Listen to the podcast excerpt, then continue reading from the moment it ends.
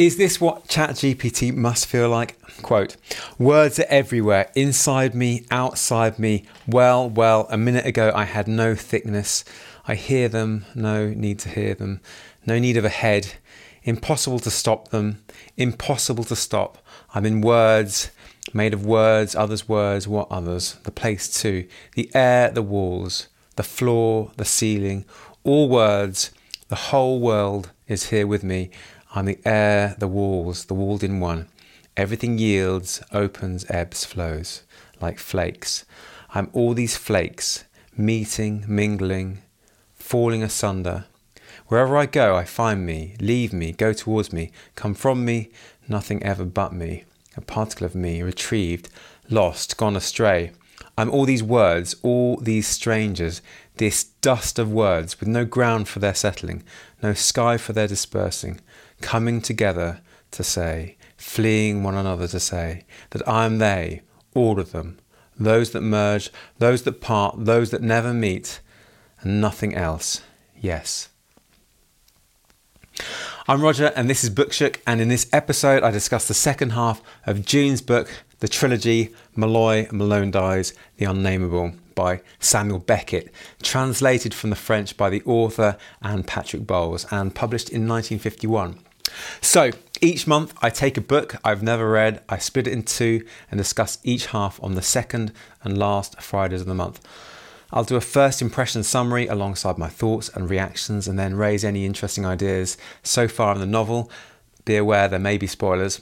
I'd love to share your thoughts and ideas at future episodes, so please leave a comment or start a conversation below. Or if you're listening to the episode, send an email to bookshook at yahoo.com. Welcome to Bookshook. So, this episode is all about the second half of the trilogy Molloy, Malone Dies, The Unnamable, from page 209, which says, quote, I fear I may have fallen asleep again. Now, there's quite a bit of adult language used in the novel, but I've removed any bad language from the podcast. There are themes of a sexual nature throughout the work and some violence, although not explicit. So, just a quick recap from where we've left off. Malone is telling the story of the Lamberts. Now, he finds an exercise book to continue his account, which he harpoons.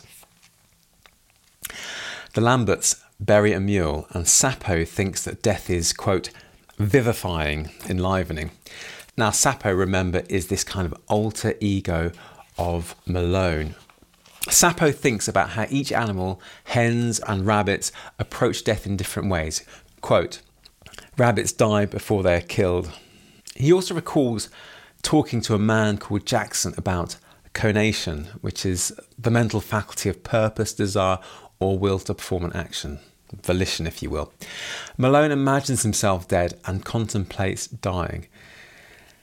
It's interesting this idea of memory. Malone has difficulty recounting things from his past. When describing a great coat, quote, it might safely be wagered that this coat, when new, was of a fine plain green colour, what you might call cab green, for there used to be cabs and carriages rattling through the town, with panels of a handsome bottle green. I must have seen them myself, and even driven in them. He recalls a hat and tries to remember how it was attached to his head, very reminiscent of Molloy's lace attached hat. Quote, and though the edges of the split brim close on the brow like the jaws of a trap, nevertheless the hat is attached by a string for safety to the topmost button of the coat because, never mind. His sentence trails off as if forgetting or he's in some confusion.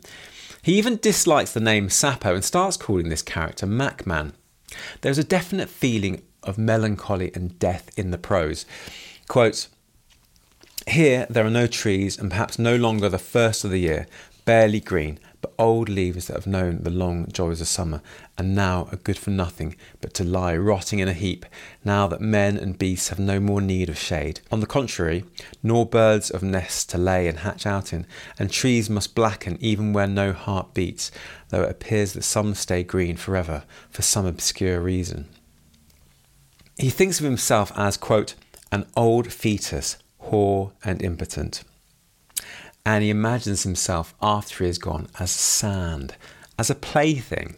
Quote, All will grow dark again, and it is without excessive sorrow that I see us again as we are, namely to be removed grain by grain until the hand, wearied, begins to play, scooping us up and letting us trickle back into the same place, dreamily as the saying is. It's pretty gloomy stuff, but incredibly poetic. He thinks he'll die in a few days.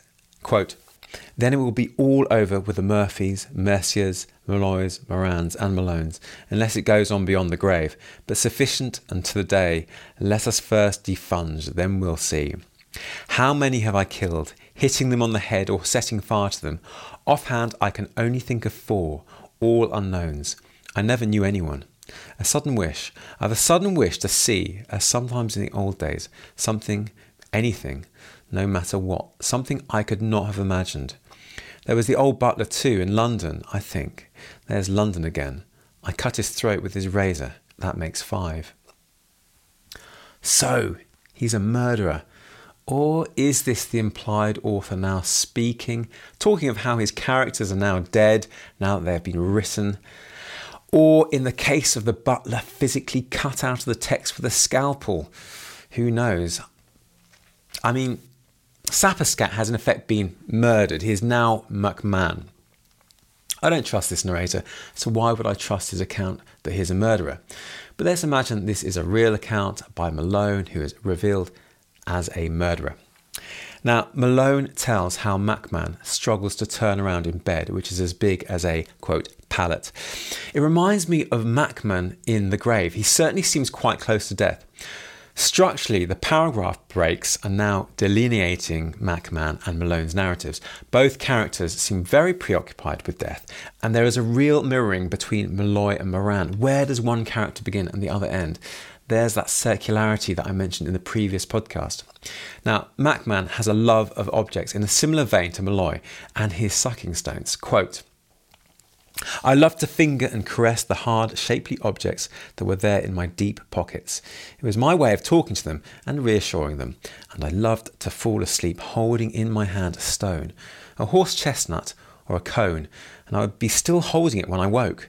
My fingers closed over it, in spite of sleep, which makes a rag of the body, so that it may rest, and those of which I wearied, or which were ousted by new loves, I threw away that is to say, I cast round for a place to lay them, where they would be at peace forever, and no one ever find them, short of an extraordinary hazard. And such places are few and far between, and I laid them there. Or I buried them, or threw them into the sea with all my strength as far as possible from the land. Those I knew for certain would not float, even briefly. But many a wooden friend, too, I have sent to the bottom, weighted with a stone, until I realized it was wrong of me for when the string is rotted, they will rise to the surface. In this way, I dispose of things I love but can no longer keep because of new loves. And often I missed them, I had hidden them so well that even I could never find them again.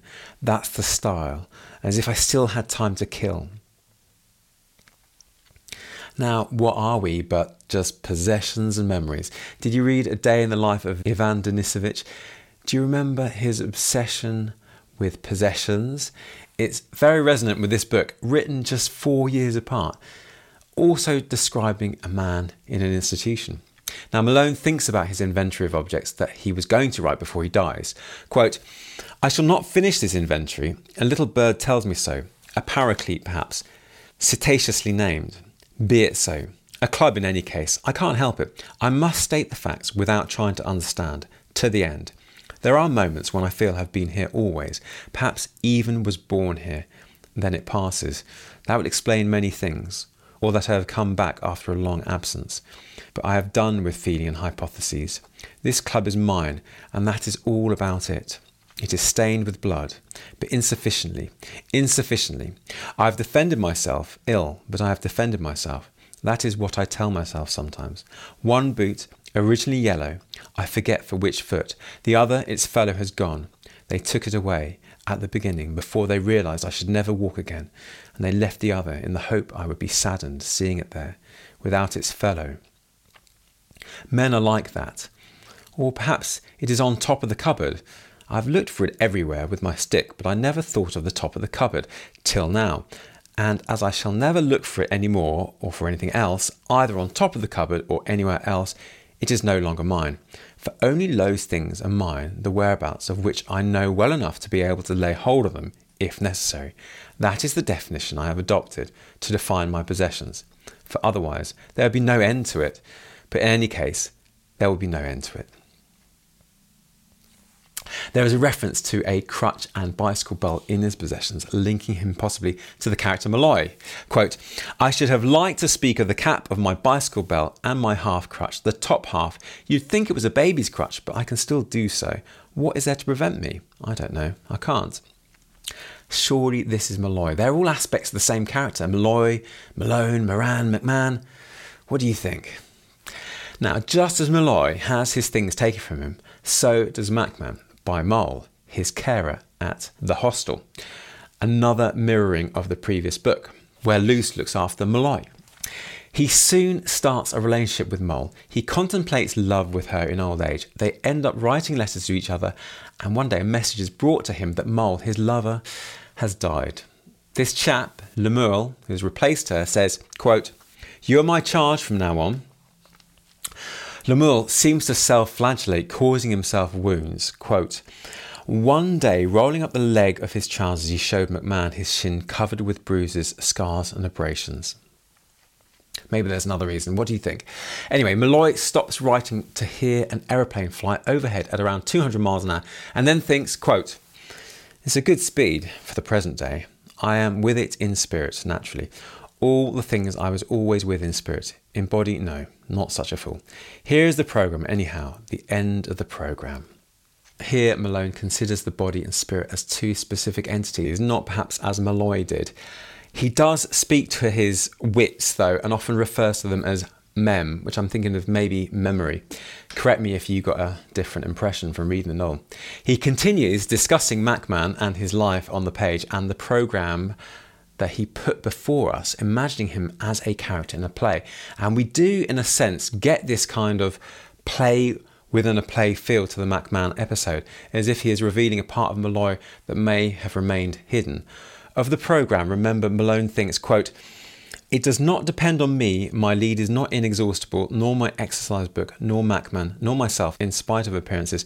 That all may be wiped out at the same instant is all I ask. Malone then describes how he is hit over the head. Quote, the visit. I felt a violent blow on the head. He had perhaps been there for some time. Malone describes the assailant as black suited, and he thinks of some questions he will ask him if he ever returns. Quote 1. Who are you? 2. What do you do for a living? 3. Are you looking for something in particular? What else? 4. Why are you so cross? 5. Have I offended you? 6. Do you know anything about me? 7. It was wrong of you to strike me. 8. Give me my stick. 9. Are you your own employer? 10. If not, who sends you? 11. Put back my things where you found them. 12. Why has my soup been stopped? 13. For what reason are my pots no longer emptied? 14. Do you think I shall last much longer? 15. May I ask you a favour? 16. Your conditions are mine. 17. Why brown boots and whence the mud? 18. You couldn't by any chance let me have the butt of a pencil? 19. Number your answers. 20. Don't go. I haven't finished. Will one page suffice? There cannot be many left. I might as well ask for a rubber while I'm about it. 21. Could you lend me an India rubber? And then we go back to Macman. Malone describes how he walks in the park where he is kept and how he ripped up a photo of Moll. A rich lady called Lady Pedal offers to take Lemuel's group to some islands for an excursion. Quote, Lady Pedal had organised for the benefit of Lemuel's group this outing to the islands, which was going to cost her dear, but she was well off and lived for doing good and bringing a little happiness into the lives of those less fortunate than herself, who was all right in her head, and to whom life had always smiled, or, as she had it herself, returned her smile, enlarged as in a convex mirror, or a concave, I forget. There we have that memory again. Now, Macman describes his other cellmates, quote, a youth, the Saxon, far from being any such thing, a thin one, and a giant. If I was ever unsure as to whether he was in a prison, it's pretty obvious now. Quote, Lemuel stood on the terrace waiting for Lady Pedal to arrive. Cords tethered by the ankles, the thin one to the youth, the Saxon to the giant, and Lemuel held Macman by the arm. Of the five, it was Macman, furious at having been shut up in his cell all morning and at a loss to understand what was wanted of him, whose resistance had been the most lively.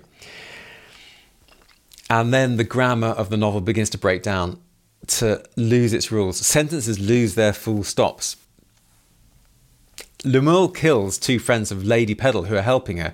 They have very upper class English sounding names, Maurice and Ernest.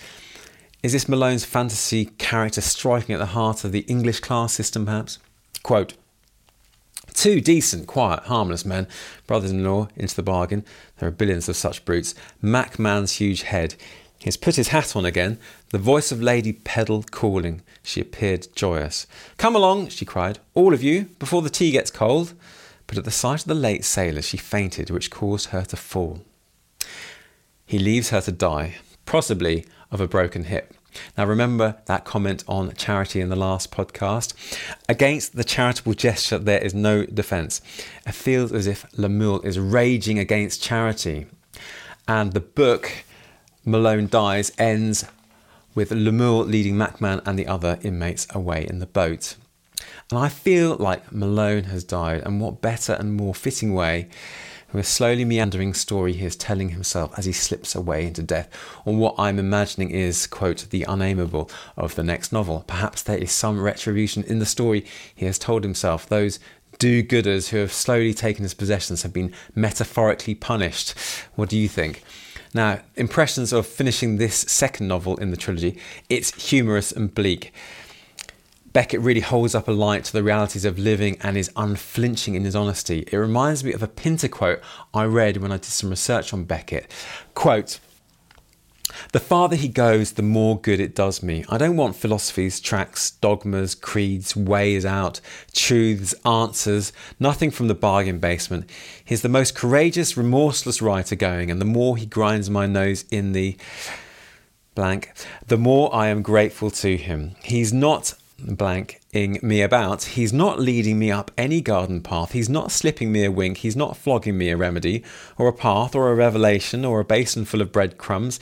He's not selling me anything I don't want to buy. He doesn't give a blank whether I buy or not. He hasn't got his hand over his heart. Well, I'll buy his goods, hook, line, and sinker, because he leaves no stone unturned and no maggot lonely. He brings forth a body of beauty. His work is beautiful. Thank you, Harold Pinter, another fine playwright. Now, on to the third novel, The Unnamable. So, it seems we are being narrated to by a character in purgatory or hell. He says that Malone, quote, of his mortal liveliness, no trace remains. So he is dead then, confirmed. Quote, he passes before me at doubtless regular intervals, unless it is I who pass before him. No, once and for all, I do not move. He passes, motionless, but there will not be much on the subject of Malone, from whom there is nothing further to be hoped. Personally, I do not intend to be bored. It was while watching him pass that I wondered if we cast a shadow. Impossible to say. He passes close by me, a few feet away, slowly, always in the same direction. I am almost sure it is he. The brimless hat seems to be conclusive. With his two hands, he props up his jaw. He passes without a word. Perhaps he does not see me. I love that vision of Malone as a skeleton propping up his jaw. It's quite humorous. I think this narrator is in some kind of hell. Quote, that I am not stone deaf is shown by the sounds that reach me, for though the silence here is almost unbroken, it is not completely so. I remember the first sound heard in this place. I have often heard it since, for I am obliged to assign a beginning to my residence here, if only for the sake of clarity. Hell itself, although eternal, dates from the revolt of Lucifer. It is therefore permissible, in the light of this distant analogy, to think of myself as being here forever, but not as having been here forever. Or perhaps he's the text itself, trapped in the imprint of words and letters in this book discuss. We learn he is Matthew, quote, I am Matthew and I am the angel, I who came before the cross, before the sinning, came into the world, came here. But of course, he is not Matthew since he is the unnameable. He is perhaps every man. He's certainly this voice. Quote, there is no light here, no grey either. Black is what I should have said. Nothing then but me, of which I know nothing, except that I have never uttered. And this black, of which I know nothing either, except it is black and empty, that then is what, since I have to speak, I shall speak of, until I need speak no more. He goes on. Talking of speaking, what if I went silent? What would happen to me then? Worse than what is happening? But five, these are questions again. That is typical. I know no more questions and they keep on pouring out of my mouth. I think I know what it is. It's to prevent the discourse from coming to an end. This futile discourse, which is not credited to me and brings me not a syllable nearer silence. But now I am on my guard. I shall not answer them any more. I shall not pretend any more to answer them. Perhaps I shall be obliged, in order not to peter out, to invent another fairy tale. Yet another, with heads, trunks, arms, legs, and all that follows, let loose in the changeless round of imperfect shadows and dubious light. Now he references a man called Basil, quote, and his gang, who seems to have come up with strange human like ideas in this netherworld, like, for instance, time. Quote, Here there are no years. What matter how long? Years is one of Basil's ideas. A short time, a long time, it's all the same. And just as the name Saposcat was changed to Macman, Basil is changed to Mahood. Quote, Decidedly, Basil is becoming important. I'll call him Mahood instead. I prefer that. Now, words are the only thing the unnameable has any kind of power over, or seems to have any kind of power over, and he's going to use that power. Go unnameable. You call Basil whatever you fancy. Interesting that Mahood is one letter shy of manhood, a word that represents solidity of form. Here, Mahood is, I presume, some kind of spirit figure, either mentally to the unnameable or in reality. Initially, I thought this Basil was a Christ like figure. Quote, Basil and his gang, inexistent, invented to explain, and I forget what. Ah, yes, all lies God and man, nature and the light of day, the heart's outpourings, and the means of understanding, all invented basely by me alone, with the help of no one, since there is no one to put off the hour when I must speak of me. There will be no more about them. And there's that interesting memory again I forget what. Now, when the unnameable mentions his gang, I think immediately of disciples, perhaps. He explains how he was given a punishment chore at birth, a pensum, and that is why possibly that he is here. Quote, I was given a pensum at birth, perhaps, as a punishment for having been born, perhaps, or for no particular reason, because they dislike me, and I've forgotten what it is forgetting, and the fragility of memory is quite a theme in this trilogy. I love the fact that memory, indistinct and fallible, is contrasted with a rock solid text that can never change and is a permanent memory.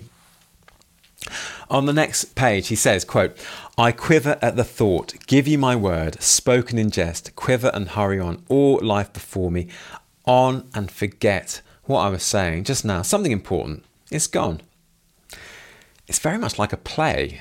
Now, there's a particularly interesting geographical passage. Quote When I took myself for Mahood, I must have been coming to the end of a world tour, perhaps not more than two or three centuries to go. My state of decay lends colour to this view. Perhaps I had left my leg behind in the Pacific. Yes, no, perhaps about it. I had somewhere off the coast of Java and its jungles red with Rafflesia, stinking of carrion. No, that's the Indian Ocean. What a gazetteer I am. No matter, somewhere around there. In a word, I was returning to the fold, admittedly reduced, and doubtless fated to be even more so, before I could be restored to my wife and parents, you know, my loved ones, and clasp in my arms both of which I had succeeded in preserving, my little ones born in my absence. So the unnameable is certainly a male. He has a wife and a child. He could be the Moran character. And then he mentions having nine children, so perhaps he's the Lambert pig butcher from the previous half. But that's not the point. This unnameable seems to be every man, as if all population has coalesced into this one mind and is speaking for humanity. There's no more division between humans, and the universe is one. Perhaps I'm taking that a bit far. What do you think? Certainly later on in the unnameable, I start to think about Mahood as being maybe the thinking part of the unnameable, and a character does come in later, Worm, that seems to be more like the bodily part, whereas perhaps the unnameable is the soul part. So maybe there's a tripartite, and we've got the soul speaking here. Anyway, continuing on, he says that they were all carried off by sausage poisoning. So certainly could be Lambert the pig butcher. Nice little reference back to that horrible man. A few pages later, he refers to himself in the third person as him. Quote, Can it be they have abandoned me, saying, Very well, there's nothing to be done with him? So it's definitely a him. He also contemplated that he might be in some kind of womb, giving rise to the idea that he may be about to be reborn, perhaps some kind of reincarnation. He tells of his current physical existence as a head in a jar without limbs, placed outside a chop house. A woman takes care of the narrator, though mostly because he draws in customers to her restaurant. He is literally a brain in a jar, and we hear all about the difficulties of living like this. Quote, it is perhaps worth noting that snow alone, provided of course it is heavy, entitles me to the tarpaulin. No other form of filthy weather lets loose in her the maternal instinct in my favour. I have tried to make her understand, dashing my head angrily against the neck of the jar, that I should like to be shrouded more often. At the same time, I let my spittle flow over in an attempt to show my displeasure. Poor unnameable. I mean, how, without a muscular system, is he going to bang his head against jar? Do you have any ideas? He imagines that the chop house lady has a real need for him. Quote, she needs me, her chop house, her husband, her children. If she has any and not enough, there is in her a void that I alone can fill. This poor, dismembered, disembodied, maybe decapitated head in a jar. He seems to almost fall in love with a customer called Madeline, or perhaps Marguerite, it does change. Quote, Perhaps Marguerite has come and gone, come again and gone again without my having noticed her. Perhaps I have blazed with all my usual brilliance for hours on end, all unsuspecting. I wonder if the name Madeline is any kind of Proustian reference, because I think in Proust's work, Remembrance of Things Past, it's a madeleine that he eats that conjures up all these amazing images and memories. So perhaps that's a slight reference to a madeleine, possibly. The unnameable is not sure his words are really his. Quote, I know their words, there was a time I didn't, as I still don't know if they're mine. So he resolves now to only speak of himself in the third person, which he does. Quote, I shall not say I again, ever again, is too farcical. I shall put in its place, whenever I hear it, the third person. Maybe that theme of every man again coming in. He's speaking for everyone. He seems to have now changed his location. Is he perhaps in a womb or some kind of dark place? Quote, then what is this faint noise of air stealthily stirred, recalling the breath of life to those whom it corrodes? It's a bad example, but these lights that go out hissing, is it not more likely a great crackle of laughter at the sight of his terror and distress, to see him flooded with light, then suddenly plunged back in darkness, must strike them as irresistibly funny? It doesn't sound like he's outside this chop shop anymore. It sounds like he's almost in an operating theatre of some kind. This character, the unnameable in the glass jar, refers to himself now as Worm. He ponders not having the ability to interact in the world. I think when he takes on this word, worm, he's talking really about physicality of the body. Quote, a man would wonder where his kingdom ended. His eyes strive to penetrate the gloom, and he crave for a stick, an arm, fingers apt to grasp and then release at the right moment, a stone, stones, or for the power to utter a cry and wait, counting the seconds for it to come back to him and suffer, certainly, at having neither voice nor other missile, nor limbs submissive to him, bending and unbending at the word of command, and perhaps even regret being a man under such conditions. That is to say, a head, abandoned to its ancient solitary resources. I wonder if this is a comment on the characters generally in novels who also have no ability to physically interact in the world and they can never take a breath of silence, as mentioned earlier. How do you write silence in a novel? He talks about his constantly seeing eye. Quote, The eye stays open. It's an eye without lids. No need for lids here when nothing happens, or so little. If he could blink, he might miss the odd sights. Remember, he's speaking in the third person. If he could close it, the kind he is, he'd never open it again. Tears gush from it practically without ceasing. Why is not known. Nothing is known, whether it's with rage or whether it's with grief. The fact is there. Perhaps it's the voice that makes it weep, with rage or some other passion, or having to see from time to time some sight or other. Perhaps that's it. Perhaps he weeps in order not to see, though it seems difficult to credit him with an initiative of this complexity. Poor unnameable. I do really feel sorry for him. He also talks about the obvious differences between the eye and the ear. Quote, Decidedly, this eye is hard of hearing. Noises travel, traverse walls, but may the same be said of appearances? By no means, generally speaking. I love that clarification of the obvious. He wishes for some kind of eye catching attraction. Quote, For here there is no face, nor anything resembling one, nothing to reflect the joy of living and succedanea, nothing for it but to try something else. Some simple thing, a box, a piece of wood, to come to rest before him for an instant. Once a year, once every two years, a ball, revolving, one knows not how about, one knows not what about him, every two years, every three years, frequency unimportant in the early stages, without stopping it needn't stop. That would be better than nothing. He'd hear it approaching, hear it receding. It would be an event. He might learn to count the minutes, the hours, to fret, be brave, have patience, lose patience, turn his head, roll his eye, a big stone, and faithful. That would be better than nothing, pending the hearts of flesh. The unnamable seems to be slowly unravelling. Quote, I expiate vilely like a pig, dumb, uncomprehending, possessed of no utterance but theirs. They'll clap me in a dungeon. I'm in a dungeon. I've always been in a dungeon. I hear everything, every word they say. It's the only sound, as if I were speaking to myself out loud. In the end, you don't know any more. A voice that never stops. Where it's coming from. Perhaps there are others here, with me. It's dark. Very properly, it is not necessarily an oubliette, that's a dungeon, for one or one other. Perhaps I have a companion in misfortune, given to talking or condemned to talk, you know, any odd thing, out loud, without ceasing. There certainly seems to be some other thing controlling him. He's always talking about them or they. I don't know whether that's some kind of religious feeling that there's this God that's keeping an eye on him.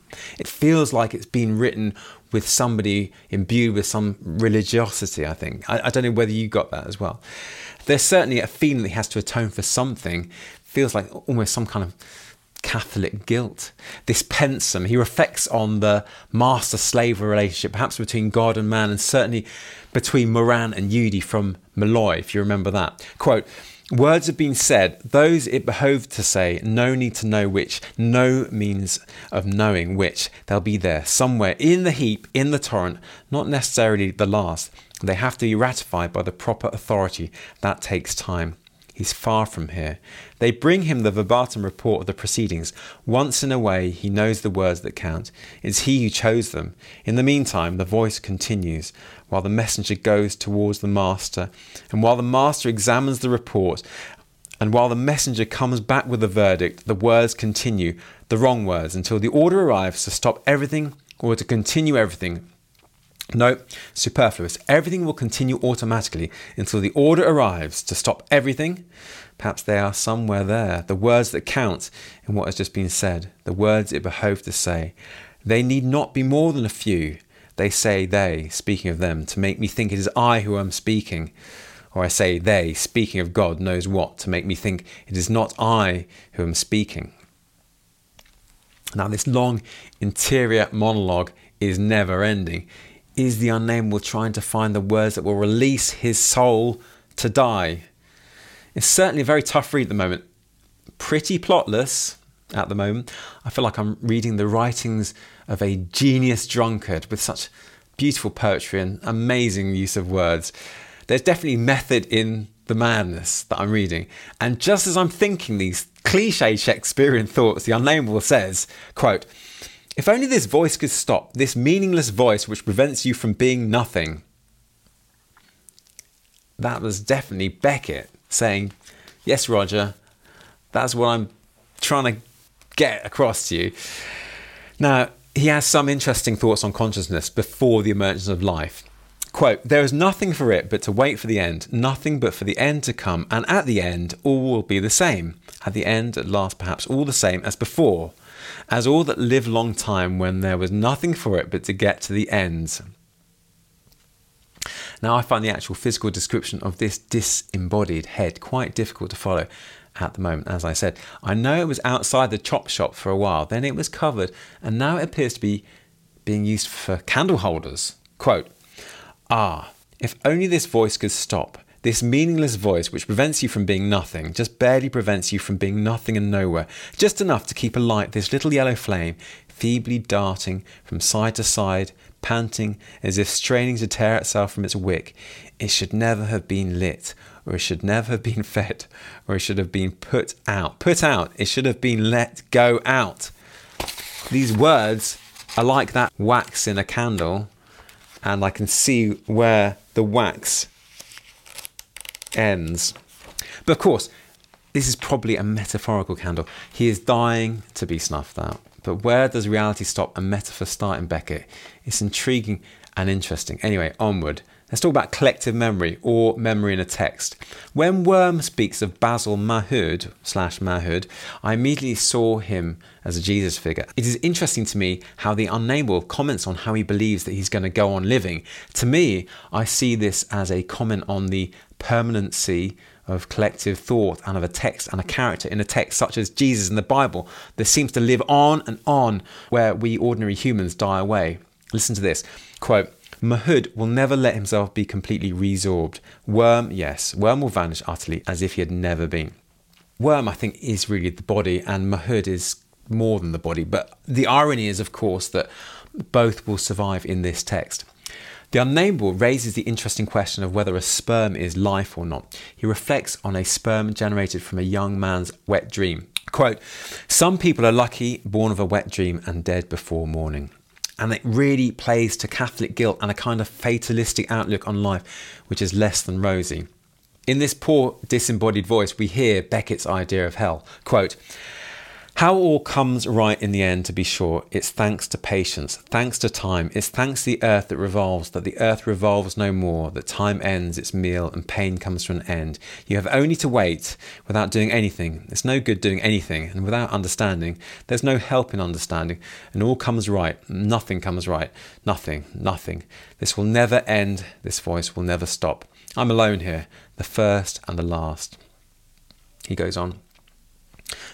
I'm alone, immortal. I can't get born. I keep saying the same old thing, generation after generation, till I go mad and begin to scream.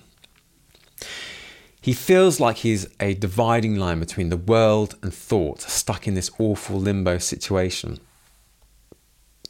Now, is this what life feels like? On one side, the mind, knowledge, understanding, categorization, and on the other, the world. That's what it feels like to pour brain in a jar here. Quote, Perhaps that's what I feel, I feel, an outside and an inside, and me in the middle. Perhaps that's what I am, the thing that divides the world in two. On the one side, the outside, on the other, the inside, that can be as thin as foil. I'm neither one side nor the other, I'm in the middle. I'm the partition of two surfaces, no thickness. Perhaps that's what I feel, myself vibrating. I'm the tympanum. On the one hand, the mind, on the other, the world. I don't belong to either.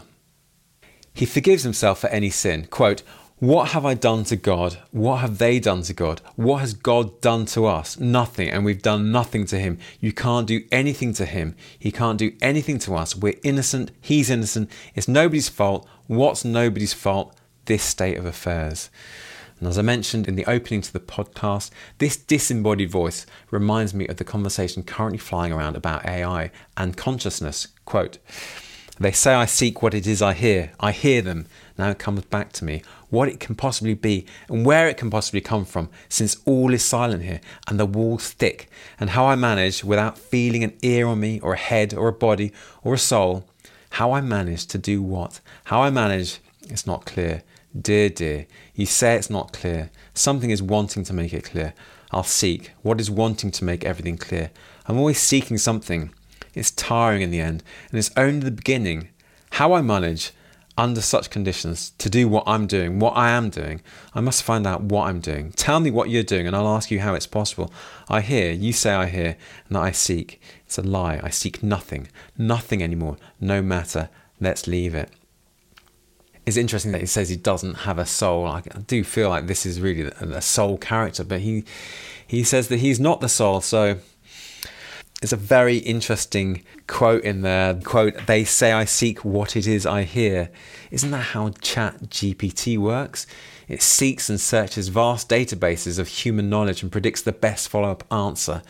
He follows this extract with, quote, how I manage to hear and how I manage to understand, it's a lie. What would I understand with?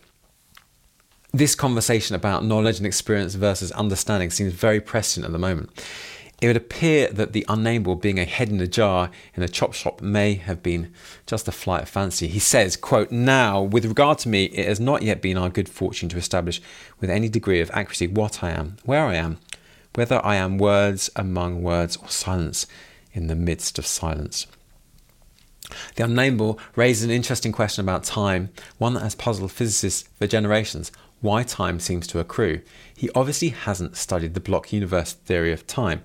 Quote, why time doesn't pass, doesn't pass from you, why it piles up all about you, instant on instant, on all sides, deeper and deeper, thicker and thicker, your time, others' time, the time of the ancient dead and the dead yet unborn, why it buries you grain by grain, neither dead nor alive, with no memory of anything, no hope of anything, no knowledge of anything, no history and no prospects, buried under the seconds, saying any odd thing, your mouth full of sand. Oh, I know it's immaterial. Time is one thing, I another. But the question may be asked why time doesn't pass, just like that, off the record. The unnamable is certainly steeped in Christian ideas about the mind, soul, and body trinity that makes up man. Quote, All is silent here, and the walls thick, and how I manage without feeling an ear on me, or a head, or a body, or a soul. It goes on. Equate me with him whose story this story had the brief ambition to be. Ascribe to me a body. Better still, arrogate to me a mind. Speak of a world of my own, sometimes referred to as the inner, without choking. Doubt no more, seek no more, take advantage of the brand new soul and substantiality to abandon, with the only possible abandon deep down within. Talking of the Trinity, mind, body, and soul, is it possible that this narration by the unnamable is the soul speaking, as I mentioned, and that Mahood and worm have been split out into mind, Mahood, and body, represented by worm? It's possible. This disembodied voice really recalls to me the recollection Molloy has at the beginning of the novel of remembering walking hills and how much it is possible to recreate a lived experience with thoughts, memories, and words. Quote, Will I never stop wanting a life for myself? No, no, no head either.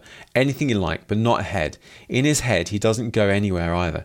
I've tried. Lashed the stake, blindfold, gagged to the gullet. You take the air under the elms, in say, murmuring shellily, impervious to the shafts. Yes, a head, but solid, solid bone, and you embedded in it like a fossil in the rock. Perhaps there go I after all. I can't go on in any case, but I must go on, so I'll go on. I like that nod to the romantic poet Shelley and later he recalls the sea, quote, If only I could feel a place for me. I've tried, I'll try again. None was ever mine, that sea under my window, higher than the window and the rowboat. Do you remember? And the river and the bay. I knew I had memories. Pity they are not of me. And the stars and the beacons and the lights of the buoys and the mountain burning. It was a time nothing was too good for me. The others benefited by it. They died like flies or the forest. A roof is not indispensable, an interior. If I could be in a forest, caught in a thicket, or wandering round in circles, it would be the end of this blither. I describe the leaves one by one at the moment of their growing, at the moment of their giving shade, at the moment of their falling. Those are good moments. The Unnamable recounts a sad war story to highlight the quote nature of emotion, and then we move into a section just in the closing pages where he begins to contemplate the idea of silence, as if predicting the end of his life in the novel. Quote, I am the absentee again. It's his turn again now. He who neither speaks nor listens, he who has neither body nor soul. It's something else he has. He must have something. He must be somewhere. He is made of silence. There's a pretty analysis. He's in the silence. He's the one to be sought, the one to be, the one to be spoken of, the one to speak, but he can't speak. Then I could stop. I'd be he. I'd be the silence. I'd be back in the silence. We'd be reunited. He who neither speaks nor listens is the unable referring to me, the reader. And then the novel closes on the next page. Wow. What an incredible book.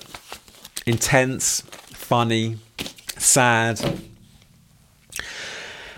A load of interesting tales. It's really difficult to work through the ideas in the unnamable. The stream of consciousness from this head is difficult to pin down, and he does go off on loads of tangents. And we have all these strange characters Basil, renamed to Mahood, reflecting perhaps the mind, and Worm, perhaps reflecting the body, and the unnamable, perhaps the soul, even though he denies it, that lives on, fighting to carry on speaking, perhaps knowing that silence means death.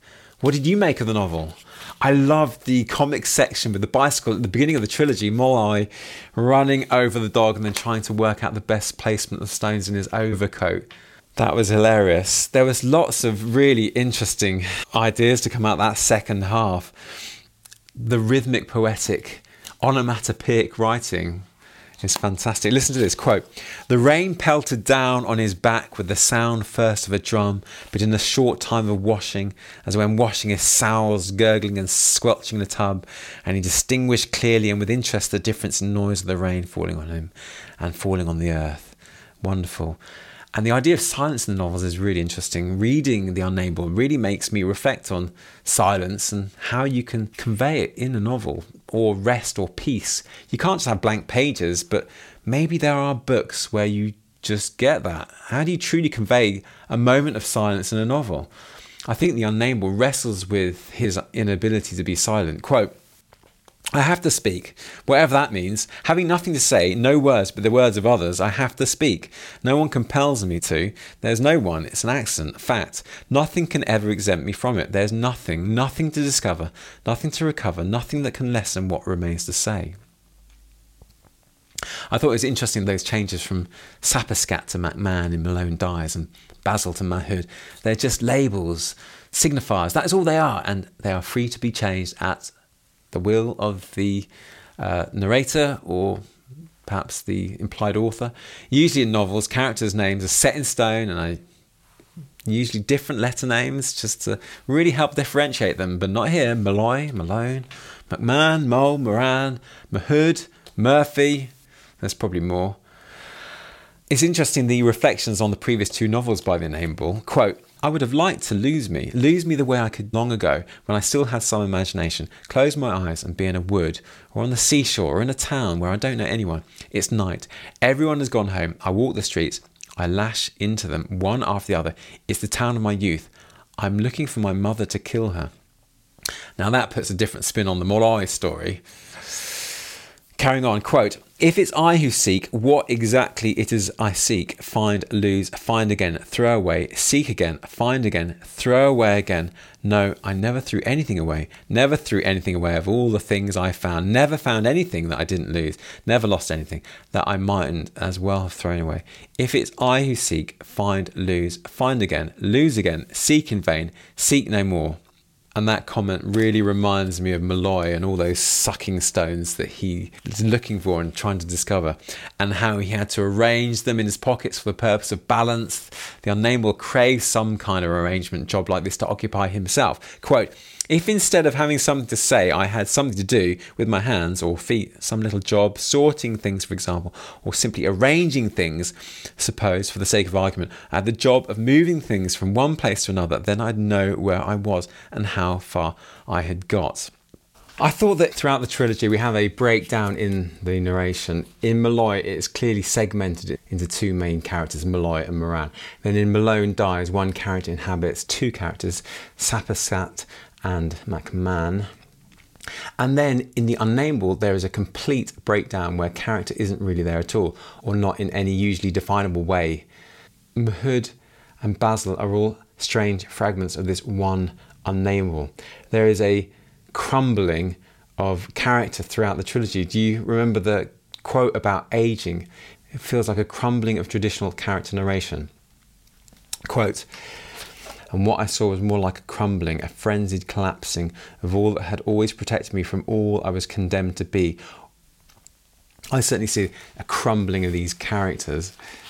Overall thoughts I thought it was a really great book that gets at the nature of what it is to be human, to age, to struggle with possessions and love, to have an impermanent memory which changes and can form new memories or misremember old memories, that loves objects, that loves arranging objects, that loves to put things into order, and I love the fact that it explored the nature of fatherhood and the human's obsession with categorization and systems. That sucking stone in the greatcoat scene was so hilarious. It's also a fascinating commentary on the reading process. How does one convey silence in a text? How does one convey solitude? I'd recommend it to anyone who's willing and open to think deeply about the nature of human life and how that can be articulated in fiction. I really like this novel and I definitely recommend it to a thoughtful friend. These are just some of the ideas that resonated with me, and I'm sure you'll have your own standout ideas. I'd love to hear them and perhaps share them at the next episode, so please write and let me know your thoughts. So, a little bit about the author Samuel Beckett. He was an influential Irish novelist, playwright, and poet known for his bleak and absurdist works. Born in Dublin in 1906, Beckett spent much of his life travelling and living in various European cities, including Paris and Berlin. He studied modern languages at Trinity College, Dublin, before continuing his studies at the Sorbonne in Paris. Beckett's literary career began in the late 1920s with a series of poems and essays that were published in literary journals in Paris. In the 1930s, he began to write plays, including his first major work, Waiting for Godot, which premiered in Paris in 1953. The play, which features two characters waiting for a mysterious figure named Godot, defied traditional theatrical conventions and received both critical and popular acclaim.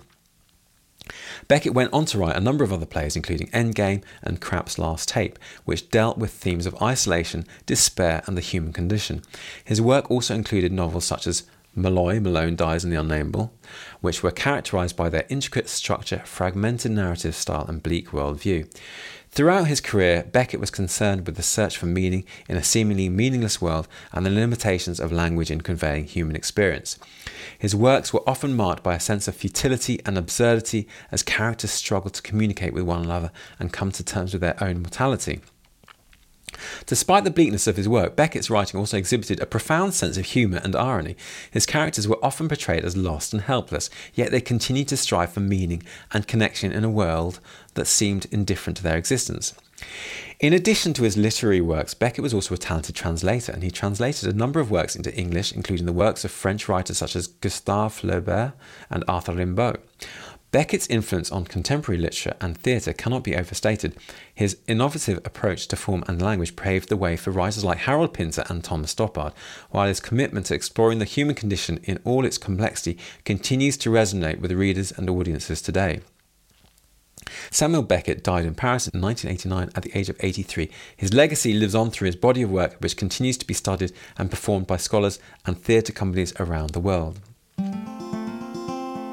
Thank you very much, Samuel Beckett. I'd now like to talk a little bit about July's book, All the Birds Singing by Evie Wyld, published in 2013. If you're reading alongside, I'll be reading up to chapter 15 on page 120. Now, I know nothing about the author, but I'm going to read the first page or two, give you my thoughts. Another sheep, mangled and bled out, her innards not yet crusting, and the vapours rising from her like a steamed pudding. Crows, their beaks shining, strutting and rasping, and when I waved my stick, they flew to the trees and watched, flaring out their wings, singing, if you call it that. I shoved my boot in Dog's face to stop him from taking a string of her away with him as a souvenir, and he kept close by my side as I wheeled the carcass out of the field and down into the woolshed. I'd been up that morning before the light came through out there, talking to myself, telling the dog about the things that needed doing as the blackbirds in the hawthorn started up. Like a mad woman, listening to her own voice, the wind shoving it back down my throat and hooting over my open mouth like it had done every morning since I moved to the island. With the trees rattling in the copse and the sheep blowing out behind me, the same trees, the same wind and sheep. That made two deaths in a month. The rain started to come down, and a sudden gust of wind flung sheep poo at the back of my neck so it stung. I pulled up my collar and shielded my eyes with my hand. Cree cra, cold, cree cra, cold. What are you laughing at? I shouted at the crows and lobbed a stone at them. I wiped my eyes with the back of my hand and breathed in and out heavily to get rid of the blood smell. The crows were silent. When I turned to look, five of them sat in a row on the same branch, eyeing me but not speaking. The wind blew my hair in my eyes. Very nice. So she is a sheep farmer of some kind, for some reason. She's out tending to a sheep that's been killed in some way. A very, very different reading experience to Beckett. It's quite straightforward in the narrative style compared to Beckett, certainly. I'll look forward to reading that. Thank you very much. So, thank you very much for listening. If you have any questions or comments, I'd love to hear them. So leave a comment below, or if you're listening to the episode, send an email to bookshook at yahoo.com. And if you want to recommend a future book to read together, do let me know. Also, if you enjoyed this, please give it a thumbs up and subscribe or give it five stars on your episode app. Thank you very much. I look forward to discussing the first half of All the Birds Singing by Evie Wyld at the next episode of Bookshook on the second Friday of July. That's the 14th. See you then.